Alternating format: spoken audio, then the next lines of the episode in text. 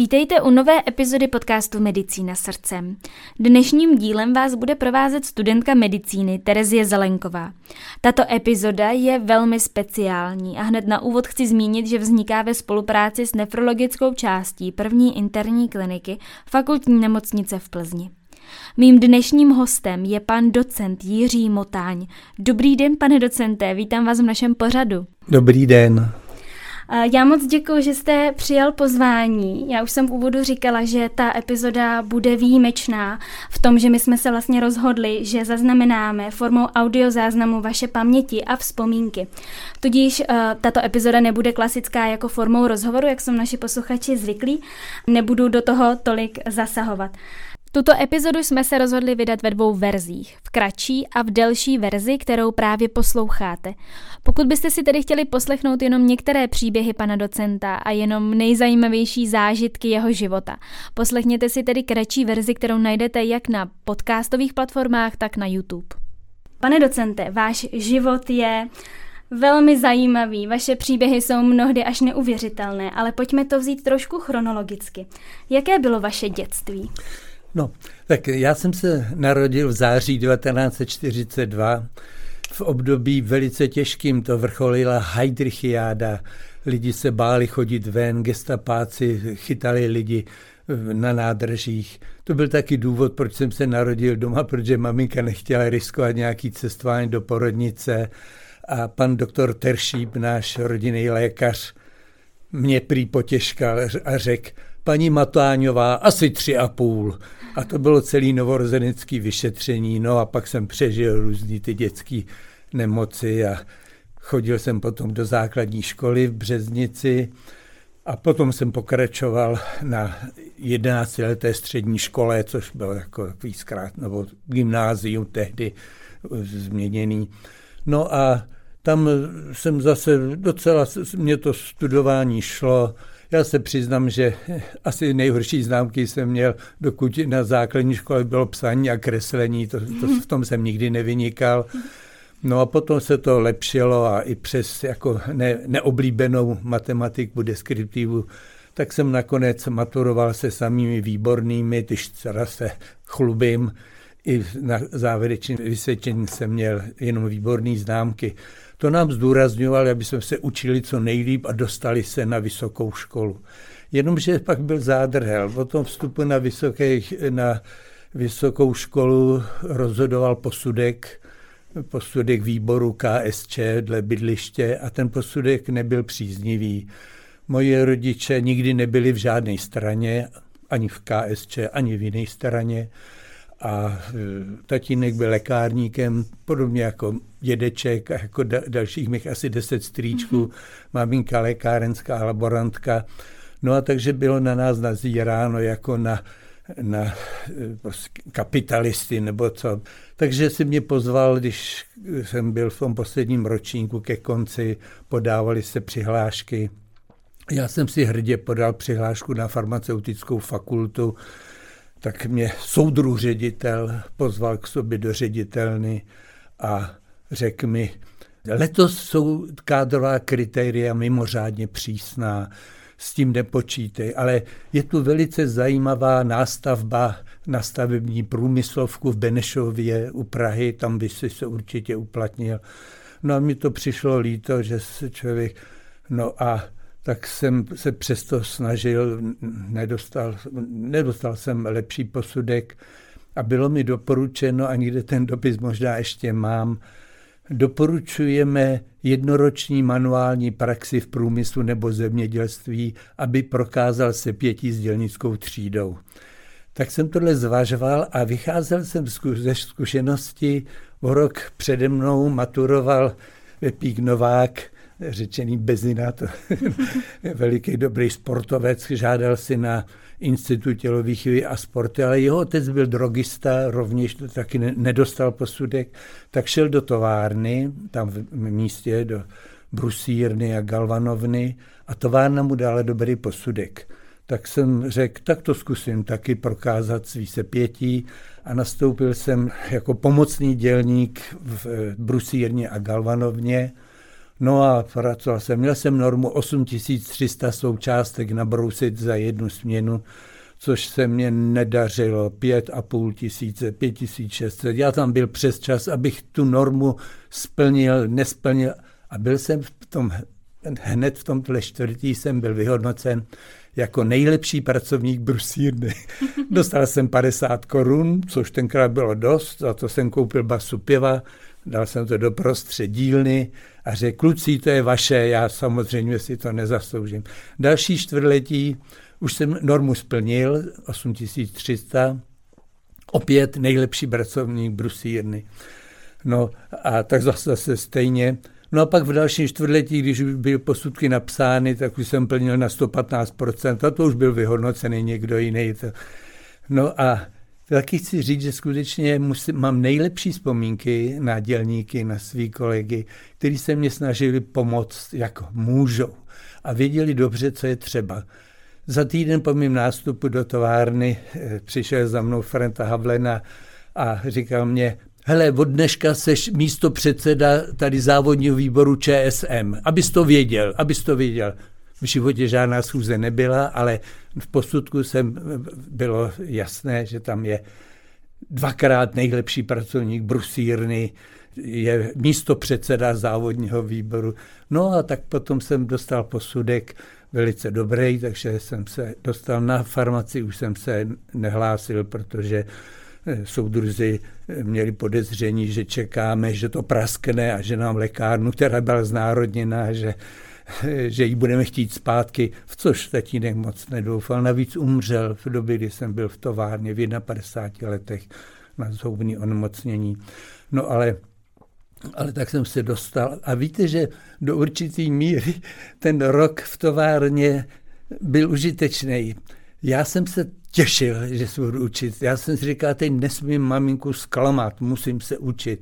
Tak jsem byl přijatý na lékařskou fakultu v Plzni, udělal jsem ty přijímací pohovory. No a ubytování. Dostal jsem ubytování na koleji v Malesicích, přestavěný zámek, sedm nás bylo na pokoji, ještě brigádnicky jsme upravovali konírny a další na další eh, studentský pokoje. No ale já právě, jak jsem byl tak nadržený, chtěl se učit eh, několik hodin, eh, ty přednášky, tak tam, když nás bylo sedm na pokoji, to prakticky nešlo. Někdo kouřil, někdo si povídal, vtipy se vyprávěli. A tak jsem po jednom měsíci utek na privát díky mému jednomu známému, tak jsem vlastně u nich byl rok a potom na jiném privátě vlastně až do pátého ročníku včetně. No a já jsem si velice vážil toho studia.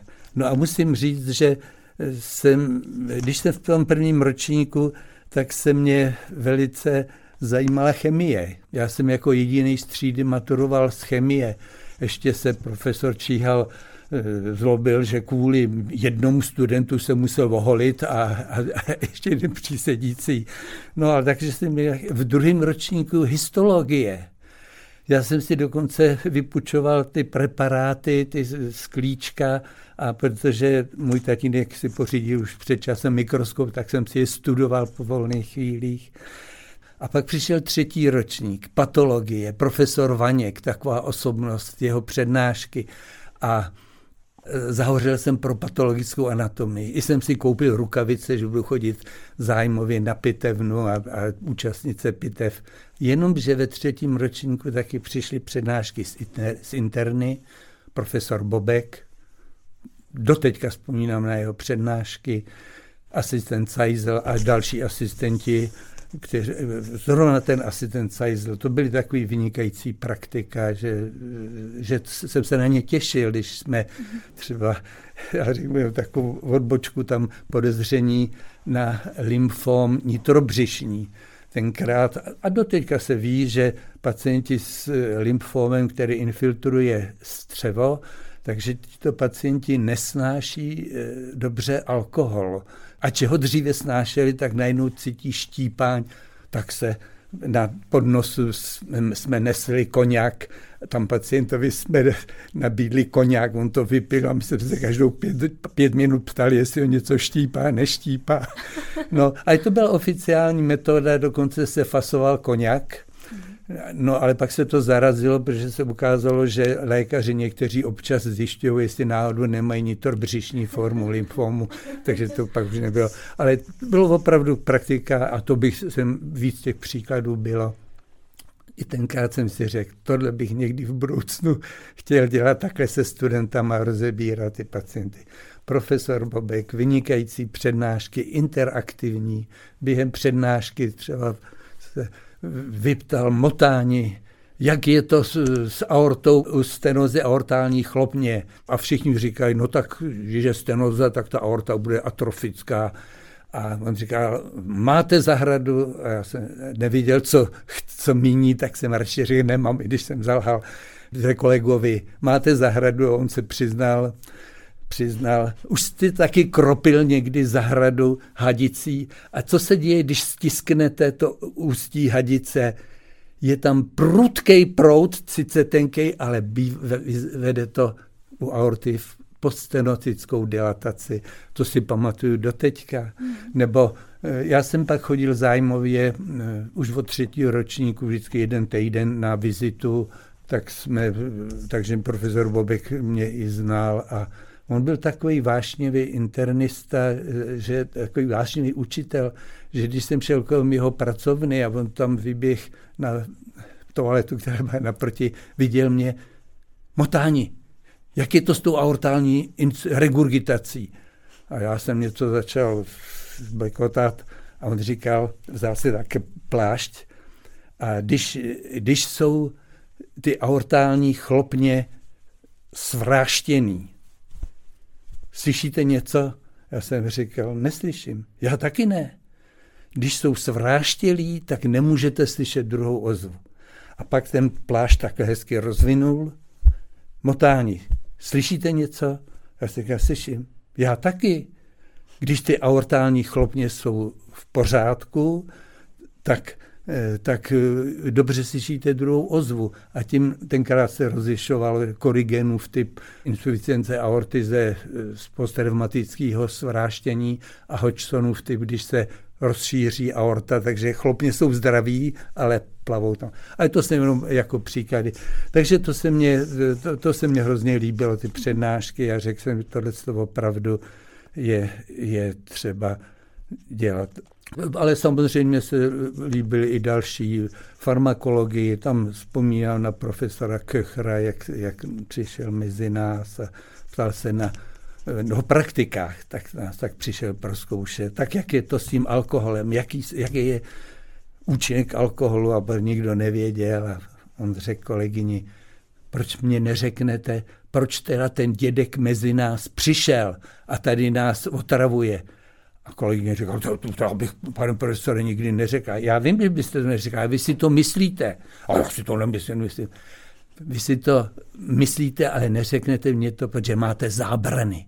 A alkohol ruší zábrany. No a tak bych mohl pokračovat dál, ale ten profesor, profesor Vaněk, ani studenti možná nevědí, to byl veliký vědec, nositel státní ceny a On objevil eh, příčinu, dneska to je vlastně pneumocystóza, pneumocystózy to je pneumocystis jírovecí. On pitval eh, nedonošený děti a podobně jako u imunně alterovaných lidí tam našel takový pěnovitý útvary a pomyslel, že by to mohl být nějaký parazit.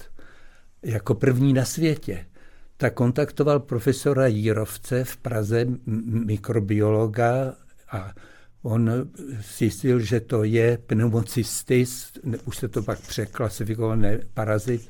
No a od té doby se to jmenuje pneumocystis jírovecí. Mm-hmm. jírovecí. Já lituju, že se to nemenuje pneumocystis vaňký, no ale on byl mikrobiolog.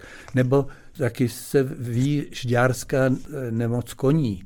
Pan profesor Vaněk pocházel ze Zlukova u Kardešově řečice v Jižních Čechách a tam ten v té době před nevím, 60 lety umírali koně na jaterní záhadnou chorobu a to bylo masivní, stovky koní umírali, tak se obrátili na svého rodáka, profesora Vaňka, aby jim pomohl. A on udělal zajímavý pokus. Protože už měl určitou představu. Zakoupil se jeden koník z Karlovarska, úplně zdravý kraje, nikdy tam žďárská nemoc nebyla. A jak je ten, jak je ten přechod, když se jde do, do, do Doulevců z fakulty nemocnice Bory, tak tam je strážní domek. A tam zangažoval toho železničáře, že se tam ustájil ten koník, ale nechal mu přivést seno z, tý, z těch jižních Čech a tím ho krmili. No a nakonec se ukázal, že zdravý koník nikdy, nikdy a najednou dostal tu samou nemoc. A pak se prokázalo, že tam je jedna rostlina v těch lukách, která působí toxicky na játra. Už mě vypadlo jméno té rostliny. Ty játra toho koně jsou pořád v muzeu na Šiklově ústavu, až tam studenti půjdou, tak si můžou všimnout. No a já jsem teda skutečně tam chodil prakticky nejméně jeden den v týdnu, vždycky jsem tam šel a i když třeba nebyla vizita, tak jsem se zeptal tam lékařů, máte tu něco zajímavého k vidění? A on jděte si poslechnout tam na šestku, tam je pěkně slyšet mitrální stenóza nebo ortální insuficience, tak jsem tam šel.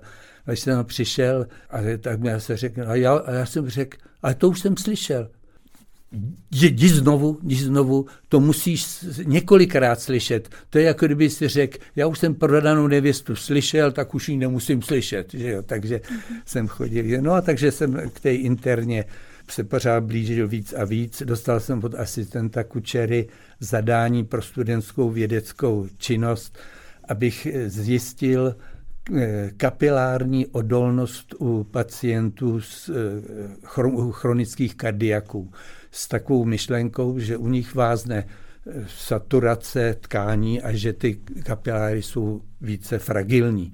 Rumpel test, tak jsem si vystřihl okénko v příslušné velikosti a vždycky jsem vzal tu manžetu a měřil a počítal jsem petechie u, u zdravých, u, u kardiaků. No a když jsem byl skoro hotový, tak mi asi ten kučera řekl, no jo, ale vy, vy jste to zkoušel u starších lidí, co když tam se víc uplatňuje eh, degenerativní skleroza, musíte ještě mít komparativní skupinu u dětí. Tak jsem zase chodil na dětskou kliniku, dětský kardiaky jsem dělal. No než jsem to dodělal, tak byl tu šestý ročník a já jsem byl eh, určený do Českých Budějovic. Takže můj šestý ročník se odehrál v Českých Budějovicích. Doteďka na to vzpomínám velice rád. Jednak si nás vážili v Českých Budějovicích a pokud vím, doteďka jsou velice, se věnují těm studentům. Není tam tolik studentů jako tady v Plzni. A já se pamatuju, že nás nechali píchat ascites a, a samozřejmě jsme byli na to hrdí a, a velice se, se nám věnovali. No a e, Navíc jsem tam poznal taky svou budoucí ženu jako studentku pedagogické fakulty prvního ročníku a po letech jsme se vzali a vyplnuli z toho tři děti, sedm vnoučat. V Budějovicích jsme chodili do jídelny, tam býval kněžský seminář, samozřejmě zrušený, tak tam byla kolej pro studentky pedagogické fakulty a my jako medici jsme tam chodili taky do medzy. No a taky si nás tam vážili, už no, říkali páni doktoři a tohle. A, a jednou jsem tam seděl s Peťou Pražákem, pozdějším primářem otorinolaryngologie v Písku. Jak, jak jako studenti jsme spolu kamarádili. No a najednou přišla jedna studentka, že paní kuchařka řekla, tam panu doktorovi jsem zapomněla dát zákusek. Jo?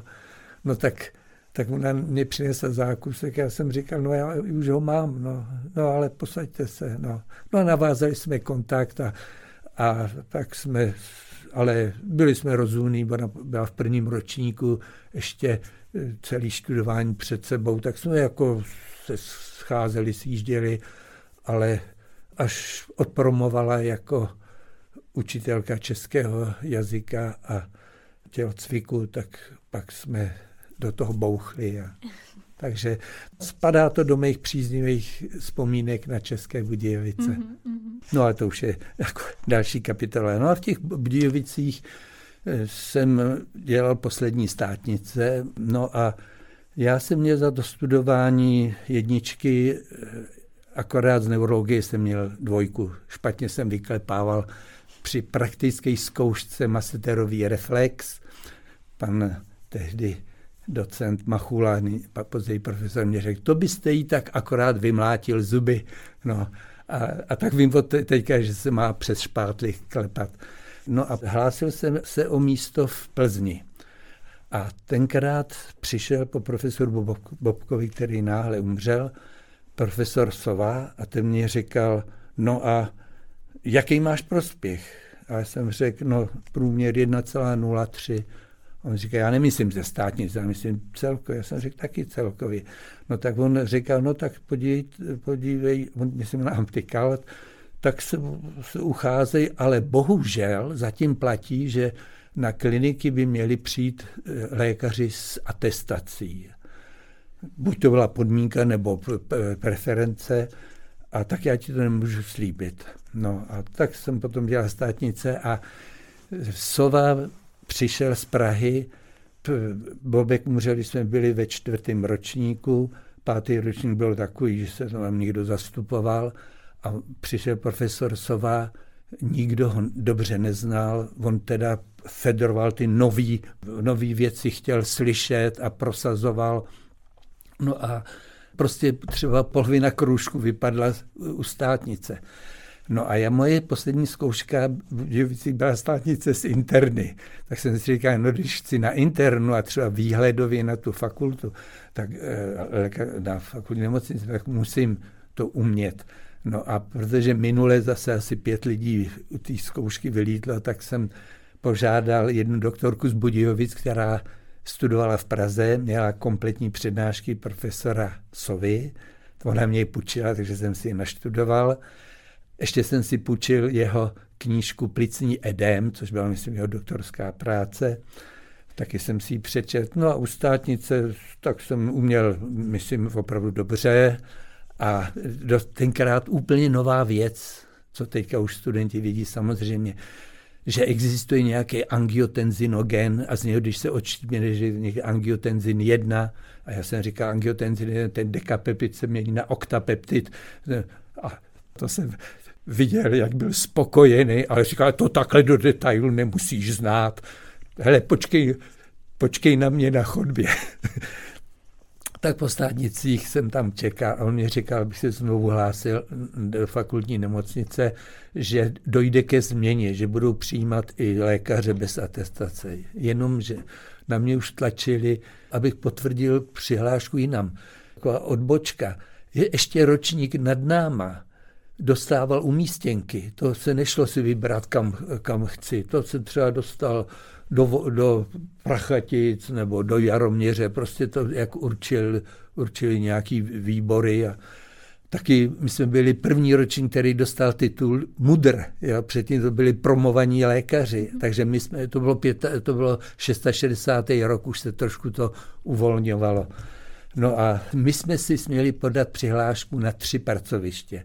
Tak jsem si podal do Plzně, ale to se mě zdálo beznadějný do Písku, tam bylo na 12 míst 60 žádostí, Písek takový pěkný město a do Sedelčan, ty mě hned odpověděl, malá nemocnička, že nepotřebuju dalšího.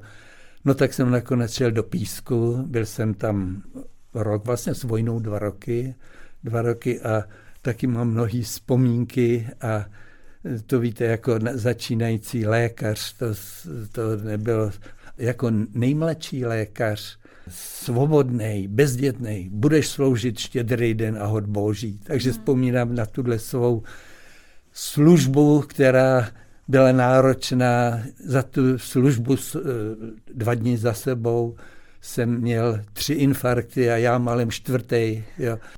Potom pacient s diabetem tak akorát vyrovnaný a nechtěli jsme ho pustit domů. No a, a takže tam zůstal. No a na, na štědrý den měli, měli pomocnice povoleno odejít v poledne. Večeři vydali hned k obědu. No a ten pán sněd v oběd, nikdo mu nic neřekl, ještě klofnul do té večeře. No a večer přišla sestra, stejně zkušená jako já, lékař taky, ta byla tři měsíce po maturitě a za švého, pan, pane Matoušek, tak ten máte tu včeličku, píchla injekci a odešla.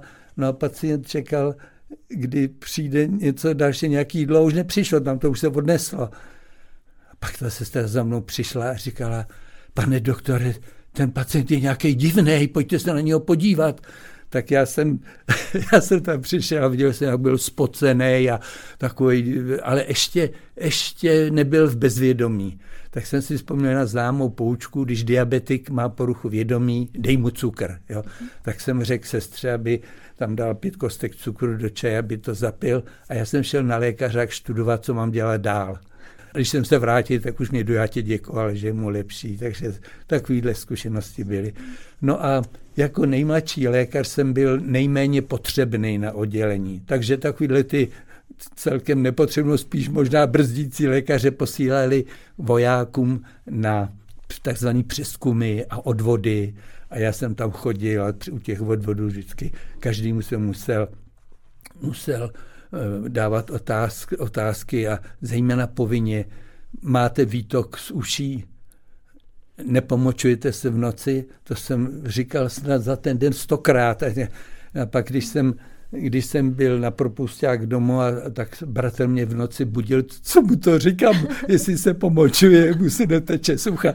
No ale nic, ale ty vojáci si mě nějak oblíbili a pak zařídili, že jsem šel na roční vojenskou službu taky, taky do, do Písku, takže jsem tam absolvoval roční vojenskou službu s těma výjezdama, no a tak, ale taky byli ke mně slušní a zase mám, ale to bych se moc rozšiřoval. Dneska jsem o praktikách říkal, jak jsem jednoho důstojníka nepoznal hypertyreozu, protože měl brejle a fibraci síní a já jsem myslel, že to je IHS a člověk byl mladý člověk poměrně. No a tak dál, to bych mluvil dál. Když bych se ještě vrátil zpátky ke svýmu studiu, tak možná už si ani dnešní studenti neuvědomují, který předmět byl nejdůležitější. Nejdůležitější předmět byl marxismus-leninismus. V prvním ročníku jsme měli úvod do marxismu-leninismu, v druhém ročníku marxistická politická ekonomie, ve třetím ročníku vědecký komunismus a ve čtvrtém marxistická filozofie. No tak nebyly to těžké zkoušky, ale, ale asi ten čas by se dal využít jinak, takže tohle samozřejmě už, už dneska neplatí. No, tak písku samozřejmě ty platy byly tenkrát jinší, to jsem dostal 1200 hrubýho. No a když jsem špitnul zástupce ředitele, že jsem měl červený diplom a že v Prachaticích, když přijde lékař a má červený diplom, že má o 100 korun víc, pan se usmál, pan doktor, můžete jít do Prachatic. Tak jsem zmlknul, protože tenkrát Prachatice bylo hluboký pohraničí a tam právě bojovali o každého lékaře, ale nic, tak jsem to obsal. On zase musím na druhé straně říct, že tenkrát bylo všechno levnější. Já jsem třeba, abych ušetřil, tak jsem chodil do nemocnice na snídaně, obědy, večeře. Sní, snídaně byla za korunu pět haléřů, oběd za tři koruny patnáct a večeře za tři koruny deset. A to ještě nás tam chodilo málo, takže ta kuchařka mě řekla, dejte si ty držkový, kolik chcete. A při té vojenské službě taky lidské zážitky nezapomenu, protože jsem jako lékař byl člen štábu a tak štáb se jezdil koupat z písku do Dobevského rybníka, pěkný koupání.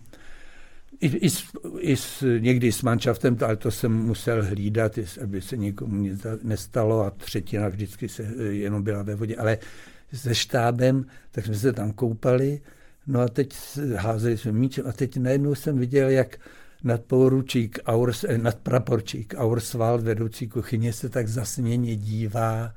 A já jsem mu říkal, soudruhu nadpraporčíku, na co myslíte? Tak, nic, nic. Já jsem se podíval, kam on se díval. A tam jsem viděl, že tam byl děda kolem asi 80 nebo 85 a dvě vnoučata a a on takhle šel a měl hlavu pod vodou a šel do kruhu. A tak jsem si říkal, jak s nima, jak s nima si hraje a, a to. Ale pak mě to bylo divný, že už má tu hlavu nějak dlouho pod vodou a ty děti říkali, co to dělá. Tak jsem k němu šel, nadzvednul jsem a on byl celý modrej, celý modrej a s pomocí dalších důstojníků jsme ho vytáhli na břeh. Ještě než jsem došel na břeh, tak jsem přišel k diagnoze. On dostal mozkovou mrtvici v tom horku, začala mu půlka těla špatně fungovat a on chtěl na břeh, ale točil se kolem dokola No, víc vody vypil, než teda, že by vdechnul, takže jsem ho ještě pak navštívil v nemocnici, dobře to dopadlo, ale to, jestli jsem někdy zachránil člověka, tak tam jenom, že už z, z fyziologie mě to bylo divný, že tak dlouho to dělá, no, a to nic. Tak to jsou zase z té vojny. No a pak teda přišel 68. rok a já jsem dal v písku výpověď, protože profesor Sova mě dal vědět, že se tady uvolnilo jedno místo po doktoru Kohoutovi, který pak šel k dráze a později byl přednostou pracovního lékařství, se po deseti letech vrátil. Ale bylo místo, tak jsem se tam dostal a 1. srpna 1968 jsem nastoupil v Plzni na první interní kliniku, No a moje první služba byla z 20. na 21. srpna 1968. Na tu službu nezapomenu. Pamatuju se, že jsem neměl žádný příjem, což bylo dost zácno, ale neměl jsem příjem nemocného. Měl jsem jedno úmrtí, chlapec 16 letý umřel na akutní leukémii, tenkrát nebyly léky. No ale co bylo to pozoruhodný, že v půl jedně nebo v půl druhý v noci mě zbudila sestra Hladová. Pane doktore, pustě si rádio. Po drátě jsme měli na rozhled. Tak jsem si pustil rádio a tam bylo o vstupu vojsk do naší republiky, do Československa. Ona to tež zavolala, já byl mladý lékař, mladší a sloužil ještě starší, pan asistent Janek, a ten taky přišel na sesternu, jsme tam byli tří a poslouchali to asistent Janek, takový pravověrný komunista. Takhle mu začaly téct slzy a viděl jsem, že by to byl čestný člověk, že tohle nečekal, že by se mohlo stát. Dal výpověď ze strany, pak musel odejít z kliniky, aby nesměl učit, aby nenakazil eh, ideologicky jiný. Naštěstí, protože on byl velice dobrý odborník, tak aby ho nemocnice ne, nestratila, tak par, pak pracoval na chirurgii jako interní konziliář předoperačně a podobně.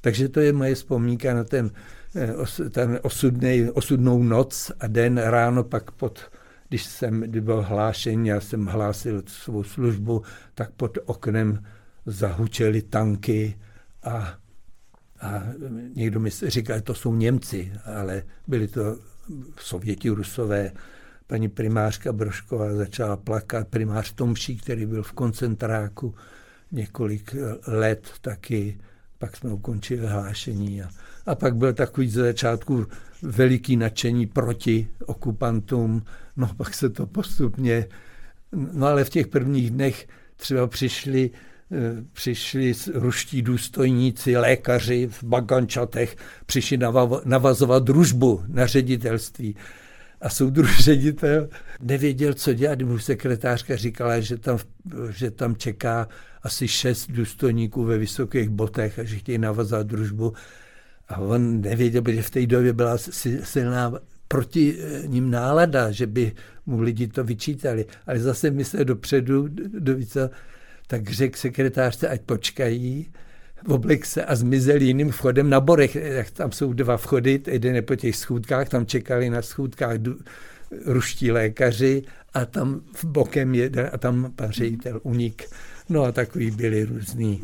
Takže to byla taková, taková, taková doba horší. No a na který učitele mám, nebo spolupracovníky mám velmi dobrý vzpomínky na většinu, na většinu z nich zcela určitě, ale vyzvednout bych musel teda toho profesora Bobka, asistenta Cajzla a pak taky už jako lékař pana profesora Opatrného seniora, s kterým jsem spolupracoval řadu let, a pana primáře Tomšího. Panu primáři Tomšímu mám zase jeden takový, takový odboček, On studoval medicínu a byl spolužák Opletala a když Opletal měl pohřeb, tak byl mezi těmi asi osmi studenty, kteří ho nesli, nesli na, na rukou v té, tu rakev. No a pak, když byl pohřeb v nákle u Olomouce, tak byl jmenovaný vedoucím studentské delegace, aby tam na náklu se rozloučil se spolužákem, tak tam jelo asi pět studentů nebo šest a už před Hřbitovem na nák, já jsem naštěstí tam byl v náklek před mnoha lety, před tím hřbitovem, tak už tam byli Něm, eh, gestapáci a měli tam Antona zamřížovaného. Nur ein Wort gegen Reich, sie würden in Konzentrationlager gehen. Jestli tam bude jedno slovo proti říši, okamžitě všichni odjíždíte do koncentráku. Tak primář tom se snažil mluvit tak, aby mu Češi rozuměli a nedráždilo to Němce.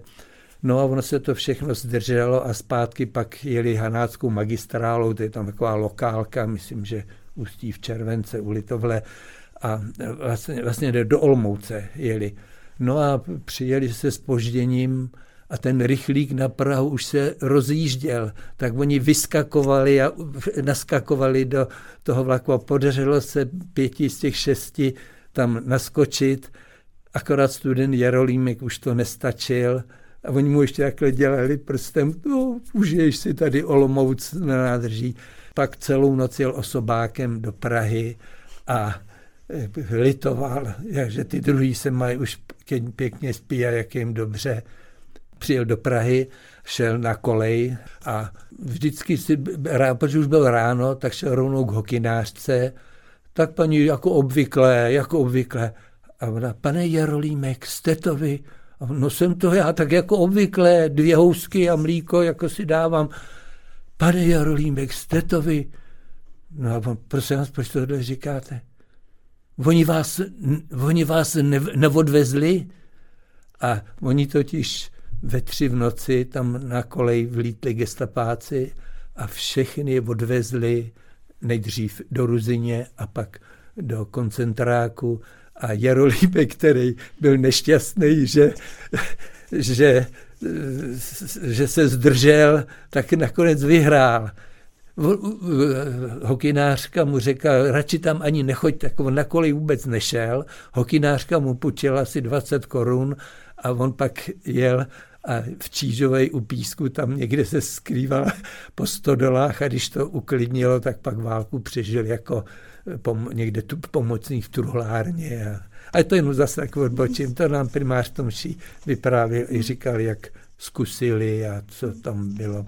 A jinak primář Tomší byl opravdu velice lidský člověk, podobně jako profesor Opatrný, který mě pomáhal, jak mohl. Takže to jsou, to jsou další učitele, na kterých velice vzpomínám. Jinak, co se týče toho vstupu vojsk, ono je vyčísleno, kolik bylo obětí, ale já jsem přesvědčený, že to není číslo úplný. Pak jsem jednou v tom 68. sloužil zase na podzim, na Borech, jak je spojka, tak tam, myslím, je doteďka ambulance druhé interní kliniky a naproti byla ambulance úrazová. No a já jsem sloužil a pak pro mě přišli z té ambulance úrazový eh, abych tam zašel, že tam jedna paní má kolaps a že oni jsou ortopedi, úraz, traumatologové, abych jí nějak pomohl. Tak jsem tam šel, tam ležela no, v polovědomí žena, mladá žena. No oni mě řekli, o co jde.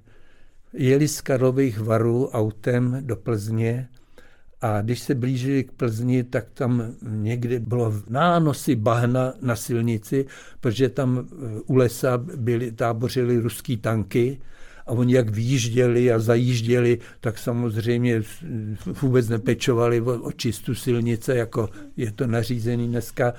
No a, a ten, ten otec s tou manželkou, tak dostali smyk a narazili do stromu.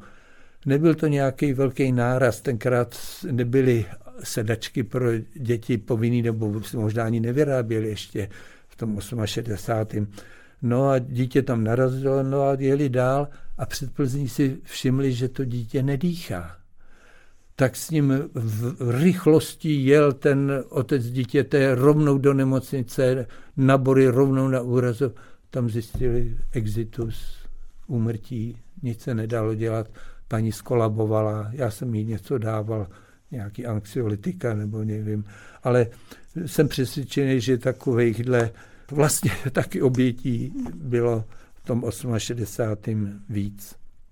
No, potom, když jsem tady už v Plzni teda pokračoval, tak jsem měl dost štěstí, že jsem byl vždycky, když se něco nového zaváděl. Tak když potom profesor Sova určoval, kam se mám já zaměřit, tak mě a ještě dvěma mým kolegům řekl, jeden z vás bude dělat metabolismus, jeden kardiologii a jeden ledviny. Tak si vyberte a za týden mě to řekněte. A pak nečekala, za tři dny nás přijde motání nefrologie, Jarda Bílek, eh, metabolismus, Láďa Lukáš, kardiologii. Tak jsem se začal se zabývat nefrologií.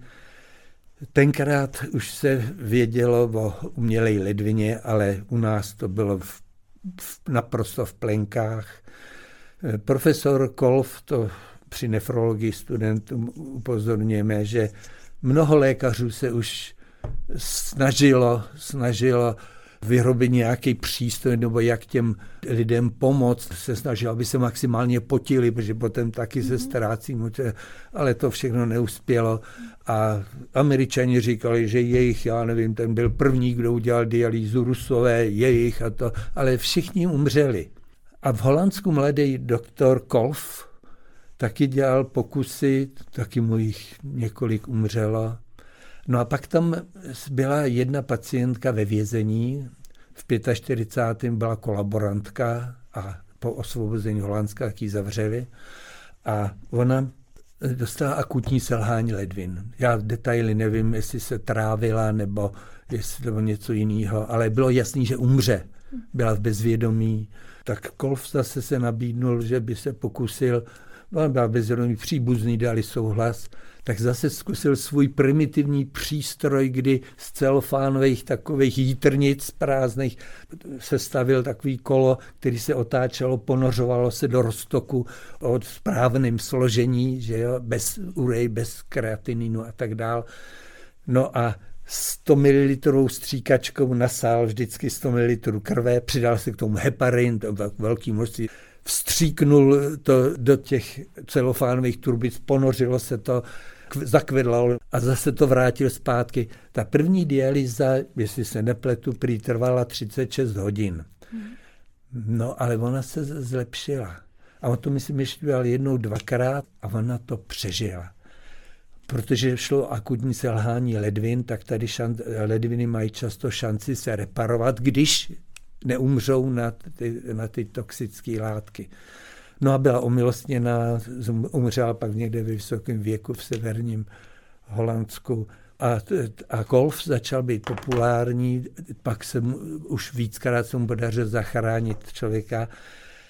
Pak se říká, nevím, co je na tom pravdy, ale četl jsem to v článku jednoho našeho známého psychiatra, už je, teď se nespomínám na jméno, ale ten napsal ten zajímavý článek, že se vrátil přednosta kliniky Chroningen, kde působil doktor Kolf. A když viděl, co dělá doktor Kolf, tak to zakázal. Takovýhle pokusy na lidech tady nebudu trpět, to se nesmí dělat. No a doktor Kolf údajně řekl, pane profesore, my všichni jsme moc rádi, že jste přežil koncentrák a vrátil se k nám na kliniku, ale pro ty lidi, kteří jinak budou umírat, na selhání ledvin byste tam měl ještě nějaký čas být. Jestli je to pravda, nevím, ale jistý je, že Kolf to bylo neudržitelný, aby tam zůstal, šel do Ameriky, tam ho mu zaplatili, tam on vyvíjel dál z pračky, vyvíjel, pořád zlepšoval to a dostal Nobelovu cenu pak taky a k němu se sjížděli z celého světa lékaři, kteří chtěli zavádět tu dialýzu. Zase, no a z Československa tam byl docent, tehdejší docent, protože profesor Erben z Hradce Králové. Já ho viděl na fotografii, že s nějakým Japoncem, jak se to učili. No a docent Erben byl velmi aktivní, zorganizoval to dializování. První dialýza v Československu byla v Praze. Masově takhle programově to začali dělat v Hradci Králové A zase se sjížděli do Hradce Králové budoucí nefrologové, nebo už existují nefrologové z celého z, z celého Československa a já jsem byl jako druhý z Plzně tam vyslán, tak jsem se tam učil, jak kanilovat e, cévy a jak hospodařit. Mezitím se dobudovala první dializační jednotka. Tam na druhé klinice, kde je dneska první patro, mm-hmm. tak tam půlka patra byla dialýza, ale byly tam jenom dvě lůžka. A prostě to zařízení, kádě, roztoky a tak dále. No hned se vědělo, že když se to odvíralo, že to nebude stačit.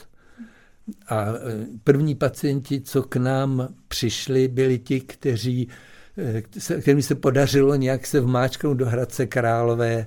Třeba vzpomínám na manželku jednoho pana inženýra z techniky, který manželku v Urémi vozil e, do Hradce Králové, aby v noci se tam někam vmezeřila, přespal v autě, pak ji zase ve zpátky dvakrát týdně No a tyhle pacienti, a další mohu by jmenovat, mě v hlavě zůstali ty první pacienti, ale přišli, no a podívejte se, dializoval se dvakrát v týdně na nedokonalých dializátorech.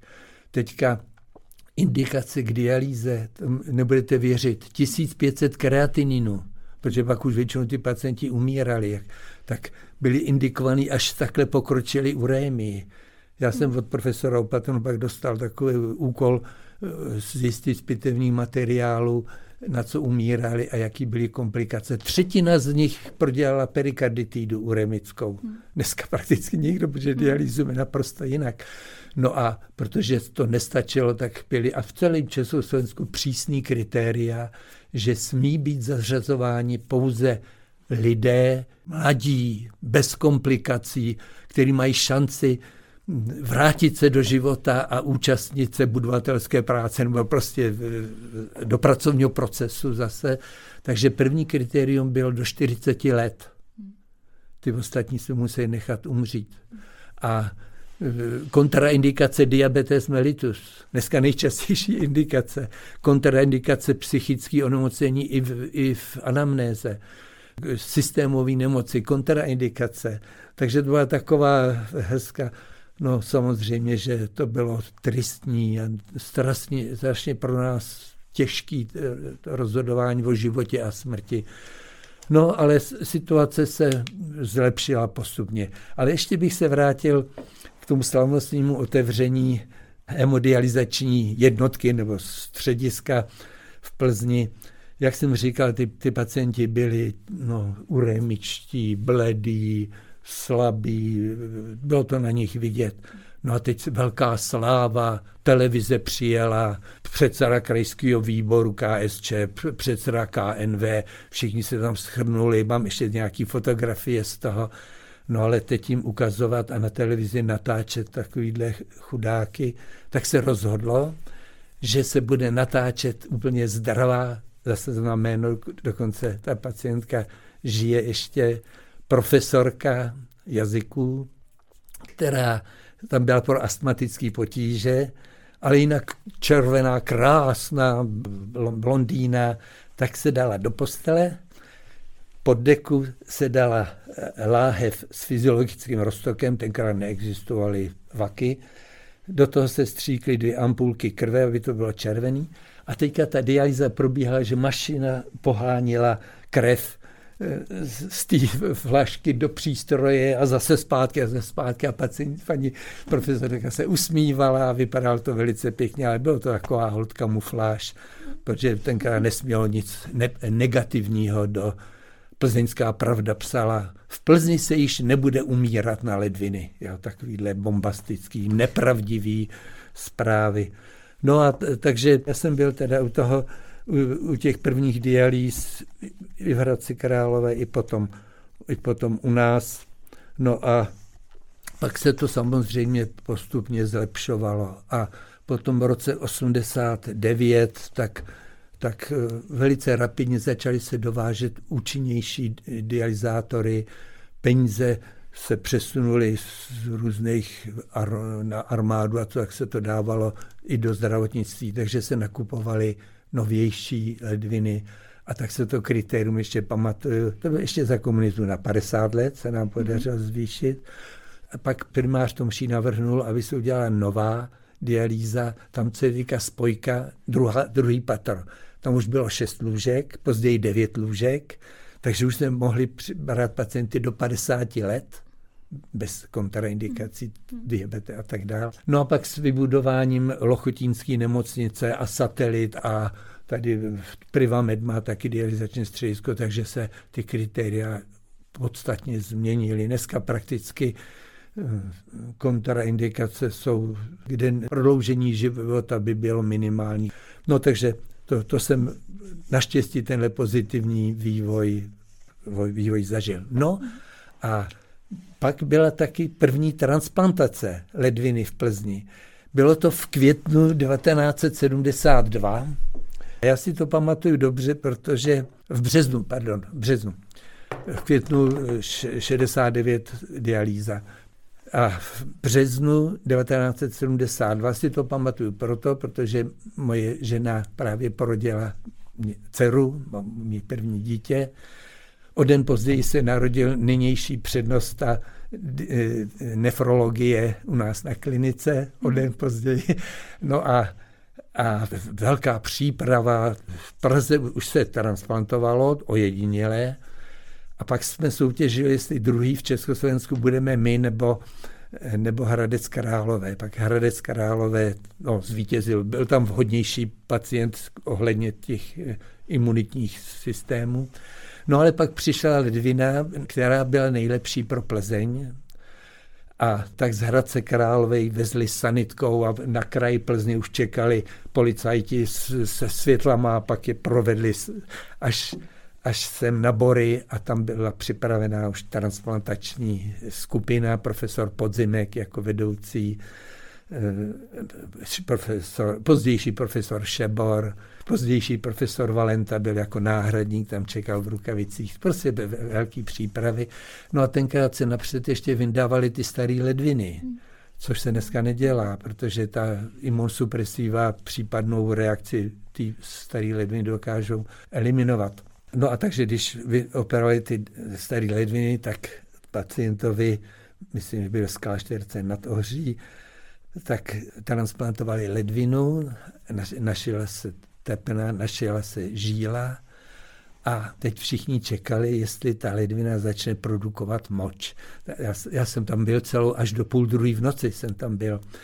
A, teď, teď, a najednou ten močovod byl vyvedený na, na čtverečku gázy a teď každý to sledoval, sledoval a najednou se to zavlnilo a první kapka moči, tak všichni měli radost a myslím, Šebor nebo Valenta tam prones tu první kapku moči by měl za odměnu spolknout hlavní operatér. Profesor Pozivek se usmál, byla radost velká a ten pacient několik let žil a zemřel na něco jiného než, než na ledviny. To byla obrovská spruha pro naše pacienty, protože musím říct otevřeně, že pacienti, že jsme je tak drželi několik měsíců, pak jsme byli šťastní, když jeden rok pacient přežil a pořád bezútěšen žádná vyhlídka. A nejednou jedna transplantace a hned úspěšná. Pacienti měli sebevražední tendence. Jeden pacient Míra K se zastřelil s, s, své pomocně udělanou pistolí, protože už čekal, že už umře, že už na dialýze dlouho žít nebude jiný pacient si podřezal žíly, prostě byla pesimista. A najednou první transplantace, okamžitě, no, výrazně se tyhle sebevražené tendence snížily a když jsme třeba pacientům přáli, tak co pak si k Vánocům budete přát, co vám mají, má Ježíšek přinést? A mi řekli, ledvinu, ledvinu. No dneska už je tady ta transplantace ledvin běžnou metodou, dokonce lepší, účinnější než dialýza. dialýza. No takže jsem byl u těch počátků transplantace. No a pak se stalo, že že jeden můj koleg, pan ten Cajzl, na kardiologii odcházel k městu, byl později primářem ve Škorvácké nemocnici No a tam, byl, tam bylo potřeba, aby tam byl někdo s, atestac, s vyšší atestací. Tenkrát byly dvě atestace a já už jsem mezi tím dosáhl na druhou atestaci z interny, tak mě tam profesor Sova nabídnul, abych tam šel a že ze sekundáře povýším na asistenta. Jenomže mě se už tam na, na ledvině docela zalíbilo a profesor, tehdy ještě docent Opatrný, pak pozdější profesor, opravdu toho jsem měl hodně rád. A tak jsem řekl, že budu sekundářem tam než asistentem na koronální jednotce. Sám profesor Opatrný mě to rozmluvil, že kdybych na tom trval, takže Sova mě vyšoupne. Že ne. No tak jsem šel na kardiologii, konkrétně na koronální jednotku jako zástupce vedoucího koronální jednotky. Vůbec toho nelituju, protože jsem se začal, uměl jsem se podívat na EKG, katetry zaváděli jsme dočasný kardiostimulátory a připravovalo se zavádění trvalých kardiostimulátorů. Já, já zase měl štěstí, že jsem u toho byl, protože předtím ty pacienti, který, jak se ukázalo, nestačí jenom krátkodobá stimulace, ale implantace kardiostimulace, tak se vozili do Prahy, do IKEMu, docentu Švorčíkovi. No a, a my jsme to ještě neměli připravené, ale připravovalo se to. No ale jedna pacientka, zase znám to jméno, si pamatuju, to se vrije do hlavy, tam potřeba trvalý kardiostimulátor a vedoucí koronální jednotky určil motáň a vrchní sestra pojde s ní jako doprovod, kdyby, se jí, kdyby náhodou něco selhalo, aby jsme jí hned v sanice pomohli. No a jeli jsme, jenomže vy to už si nepamatuje, jak to bylo v Berouně, než tam byla dálnice. Tam byly takový serpentíny nahoru a já trpím kinetózou a vrchní taky. A nám bylo tak špatně, že jsme museli zastavit na vrcholu těch serpentín, procházet se a paní pacientka v, nám říkala, nechcete nějak pomoct, abych vám ráda nějak pomohla. No, no a nakonec to dopadlo dobře. No a pak jsme samozřejmě ty kardiostimulace dělali víckrát a potom, potom byl určený docent Anděl z chirurgie, že bude dělat tu chirurgickou část že to tam nasonduje, preparuje. No a tak pan docent Anděl to dělal a získal v tom zručnost a občas taky se mu to nedařilo najít, tak pak začal být nervózní a my už jsme to vypozorovali, protože vždycky tam musel být kardiolog u toho současně. No a tak jsme mu řekli, pane docente, a jak to bylo tenkrát, jak jste zastřelil ty dva kance najednou? Na a hned se mu dále rozlepšila. Ale to, to, to je jenom takový detail, ale mm. chci říct něco zajímavějšího, co bylo. Vzpomínám na jeden zážitek. Měl jsem řadu kolegů ve studiu i potom v práci, ale nezapomenu na jednoho studenta ze Súdánu a já jediný jsem si pamatoval jeho celý jméno. Jmenoval se Abu El Ghazim Muhammad El Amin Abdul Hanan Abu Bakar Ahmad to bylo jeho celé jméno. A my jsme mu říkali Amin, ale on říkal, no to je spíš můj dědeček, ale, no, ale, ale byl to student, teda černý pleti, zlatý zuby, ale studoval výborně, nebo velice dobře. A tady si namluvil studentku pedagogické fakulty v Plzni, zářivou blondýnu. Měli spolu syna Kamána, já jsem ho viděl, takový snědý jako Havajec, vypadal ani černoch, ani běloch, ale no a Potom vyštudoval a ještě tady byl tři roky, aby si udělal atestaci prvního stupně, tenkrát byly dva stupně z interny. No ale pak musel nastoupit do arabské země, protože studoval na arabský stipendium, i když jeho otec byl vedoucí nějakého klanu v Sudánu. No a tak potom nastoupil do Libie, tam města do nemocnice, a než tam jel, tak mě vábil, abych tam taky šel, že když mám ty atestace, že bych eh, vždycky ráno obešel interní oddělení a pak bych mohl na pláži být celý den. A já jsem teda nechtěl do, do Líbie. No a, a on mě pak ještě poslal pohled z Libie. Předtím, než tam odjel, tak jsem se optal, no a co manželku a syna, to vezmete taky sebou? A on říká, no napřed zařídím byt a najmu služebnictvo a potom je přivezu sem do, do Libie. No, pokud vím, najal služebnictvo, zařídil byt, ale manželku tam nevzal, respektive myslím, že ani moc nechtěla do, do Líbie. No tak on, on byl muslim, takže si mohl tři další ženy ještě pořídit. tak, tak no, no a, ale pokud vím, já jsem s ním pak moc v kontaktu nevím, nebyl, ale vím, že umřel poměrně mladý, ve 40 letech, ale nevím na co. Hmm. Ale tuhle zprávu jsem dostal, že že nakonec, nebo ta Libie, to je taková, i dneska je to zima, taková neklidná jo. země.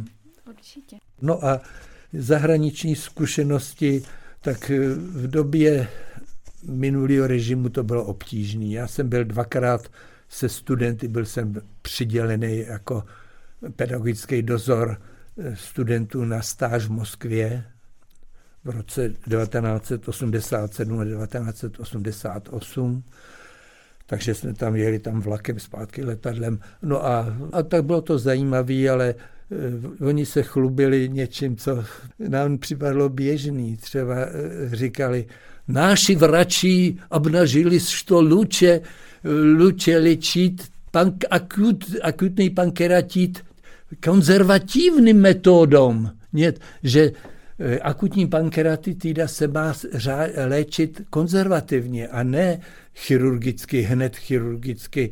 No tak to my jsme už věděli, i teďka se to ví, že komplikace ano, když je tam hnísání nebo tak, ale nebo nezapomenu, jak nám pracha dítě, vy uvidíte, že to ještě vy nikdy neviděli. No a šli nám ukazovat laparoskopii, jo. A tam byla eh, mladá, mladá lékařka a chystala se, pro, my už jsme ji tady v Plzni dělali, profesor Opatrný, tehdy docent ještě, no a tak ona to tam anestezovala a mně bylo divný, že si nemají rukavice. Já jsem se ptal, e pačemu něho perčátek nět? A ta docentka, která nás prováděla, říká, ona ještě mladá, já, ona ještě mladá, já už je vezmu perčátky, u mě exém. Takže ona si brali rukavice, aby nedostali, ale rozlili tam hodně té desinfekce. Mm-hmm. No a takže jsem řekl, ona se pochlubila, ta docentka, že a, a nás dělala bolie troch sot laparoskopii, více než 300 lapar. Já jsem říkal, u nás kakoj to docent bolie troch tysač. tak jsem je trošku jako usměrnil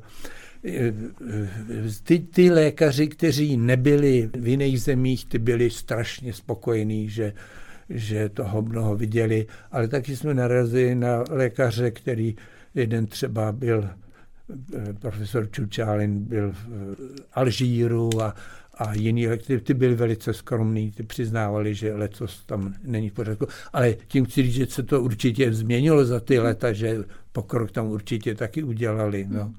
A bylo to zajímavé, jsme tam viděli zajímavé pacienty. Takže to byly ještě z minulého režimu. A snad ještě bych předeslal, jsem zapomněl, že já už měl zahraniční zkušenosti z roku 65. To jsme byli v pátém ročníku medicíny a poprvé po letech přišla místa stážovat po pátém ročníku mm-hmm. na, eh, na pracovištích v západní Evropě. No a přišlo šest míst do Německé spolkové republiky, do Dánska, dvě do Itálie, jedno do Rakouska a ještě někam. No a já jsem se zažádal do Rakouska, já jsem Němčinu, tenkrát už učil na gymnáziu, tak jsem byl v Grácu, v Grácu, ale ten výběr, ještě ono se přihlásilo 40 studentů na 6 míst. Hmm. No a paní doktorka Dore Kramer, která nás učila Němčinu, já jsem chodil na Němčinu a angličtinu od druhého ročníku medicíny dobrovolně. Ona říká, budeme, uděláme jazykovou zkoušku a hned to prořídne. Prořídne. Ona, ona mluvila tak, myslím, že byla židovský, židovka, ale velice do, dobře udělala německy. Takže jsem se dostal do Grácu, Grác, Steiermark, velká nemocnice. A já jsem ten, tenkrát tam byl přidělený na gynekologicko-porodnickou kliniku. Přednosta, přednosta měl takový český jméno. A pak tam byl na kožním profesor Hruby, mluvili vše, všechny německy.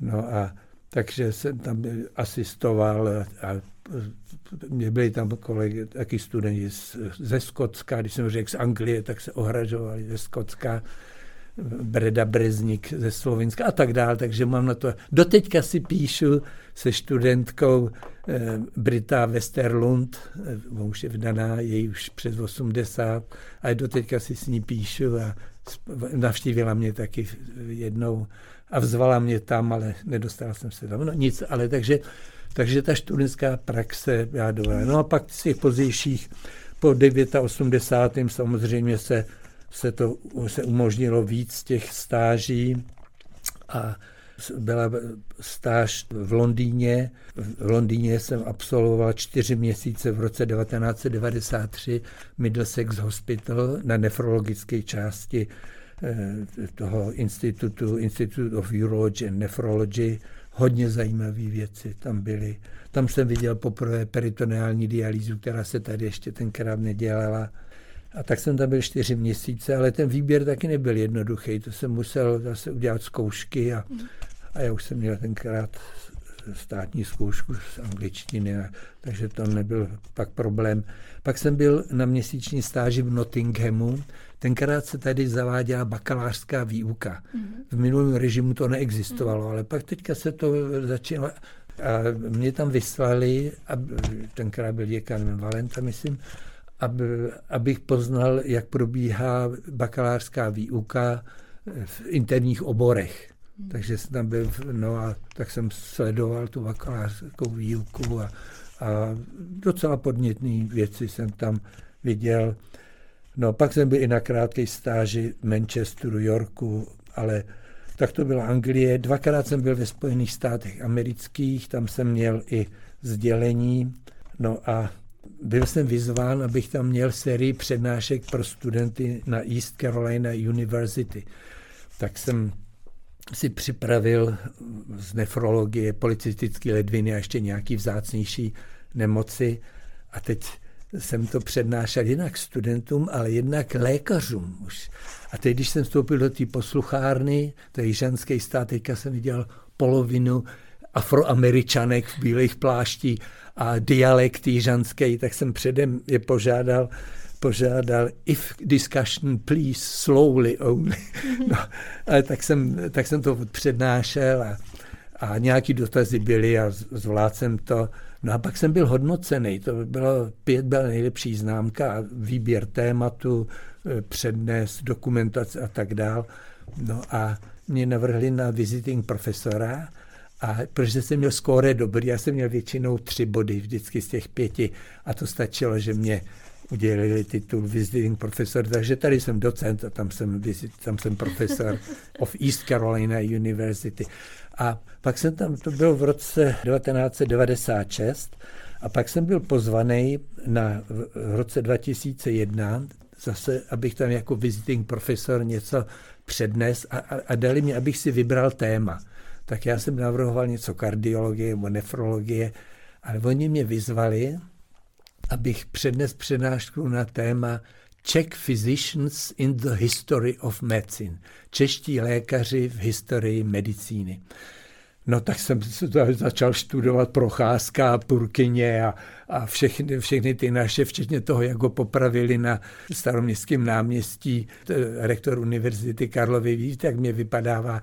Ano, prostě všechny Lamb, Lambla a další, tak jsem, včetně jsem i zmínil profesora Vaníka a to, no a a víte, že jsem byl rád, že jsem byl rád, že jsem tohle téma měl, protože když já jsem třeba vyprávěl o Purkyněm, Perkenji anglicky, Perkenji, he, he was no Czech, he was Austrian.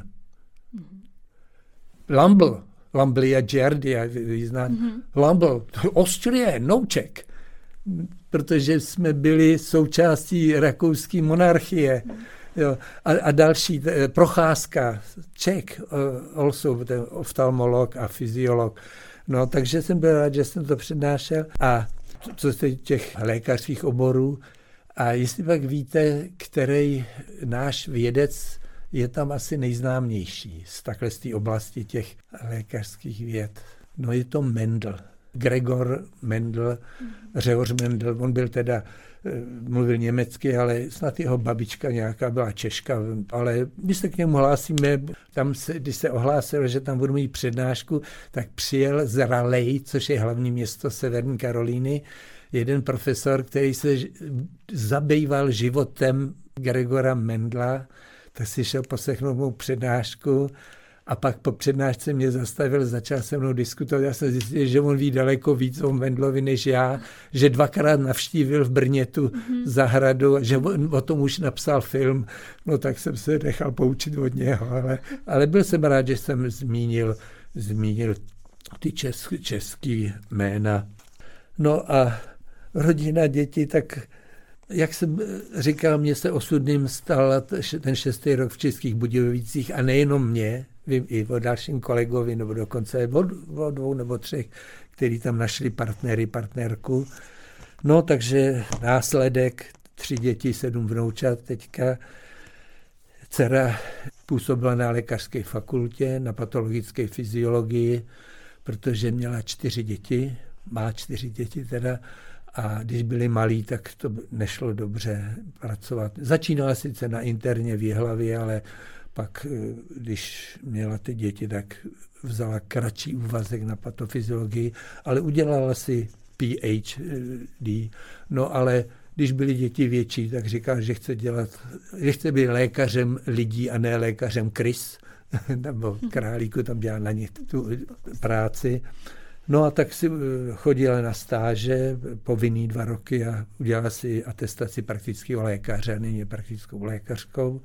Jeden syn je, je lékař a má interní atestaci a hematologickou a teď je primářem v Českých Budějovicích na transfuzním oddělení.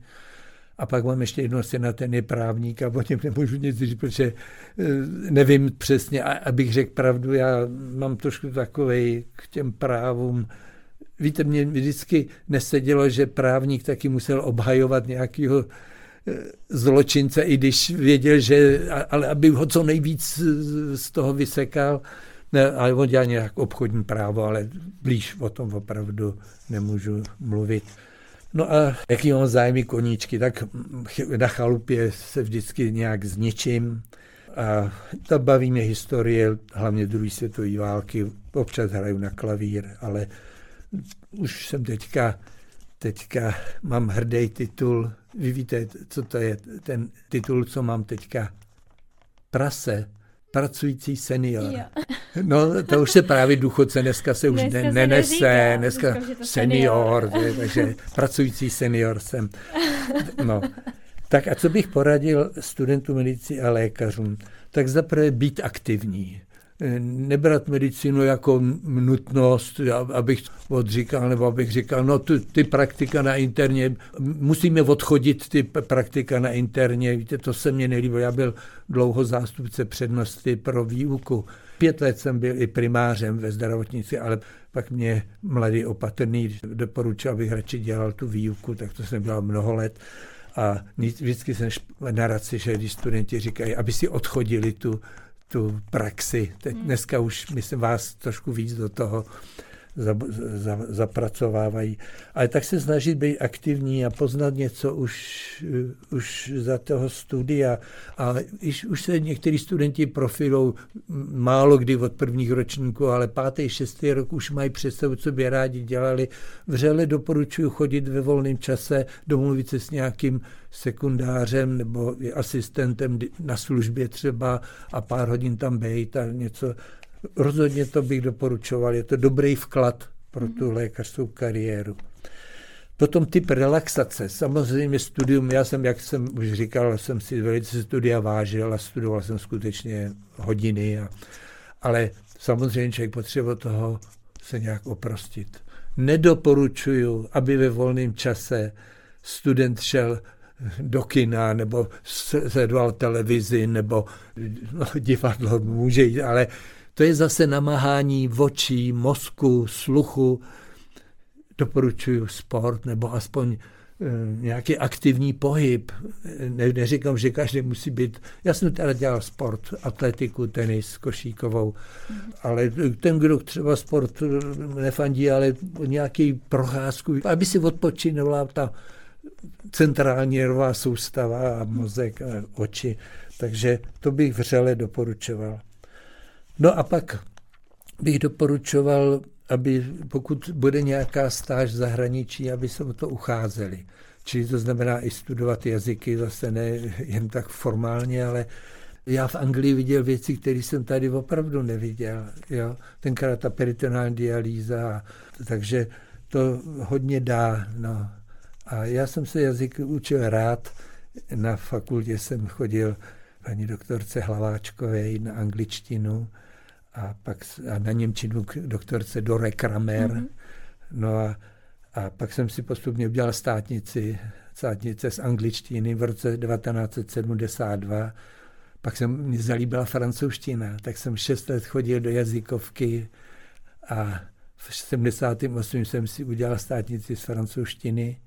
A pak jsem si řekl, když jsi měl na gymnáziu Němčinu a na fakultě z Dore Kramer, tak jsem si v 85. udělal státnici z Němčiny. Takže mluvíte německy, a, francouzsky, a rusky, pak, anglicky. A pak ještě v, os, v 86. jsem si řekl, když si na gymnáziu maturoval z ruštiny povinně, hmm. my jsme měli ještě ruštinu v první dva roky na medicíně, lékařskou ruštinu, hmm tak jsem ještě chodil, chodil no, rok do jazykovky a udělal jsem si státici z ruštiny.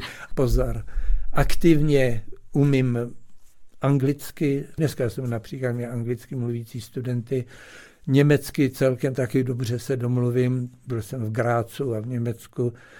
Horší je to s francouzštinou, protože tam jsem příležitost neměl. Kromě nějakých zájezdů do Paříže jednodenních nebo týdenních, No, teďka se snažím lovit v televizi, ale prostě tu francouzštinu, sice mám ten papír, jak říkal profesor Opaten, ale říct, že umí francouzsky, to by bylo přehnaný. No a rusky se celkem domluvím.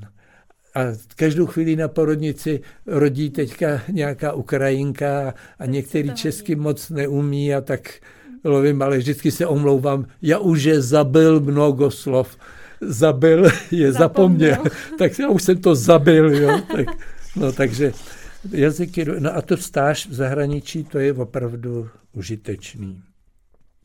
No a jinak teď jako senior jsem dostal nějaký medaile, ale to už, to už je taková záplata na to, že, člověk, že člověku je víc než 20 let.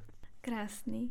Pane docente, já vám moc děkuji za krásné povídání. A já mnohokrát děkuji, že jste mě pozvali a omlouvám se, že jsem snad moc řečný, ale za těch 56 let praxe plus 6 let studia už jsem lecos zažil. Já věřím, že se to našim posluchačům bude moc líbit, protože vaše zážitky a zkušenosti jsou opravdu famózní a jak jsem na začátku říkala, ty příběhy mnohdy až neuvěřitelné. Mm. No, moc děkuji. vám děkuji. Přeju vám mnoho štěstí, mnoho zdraví, ať se vám nadále daří a ještě jednou děkuji, že jste Já si taky udělal děkuji. čas. Děkuji. Mějte se moc hezky. Naschledanou.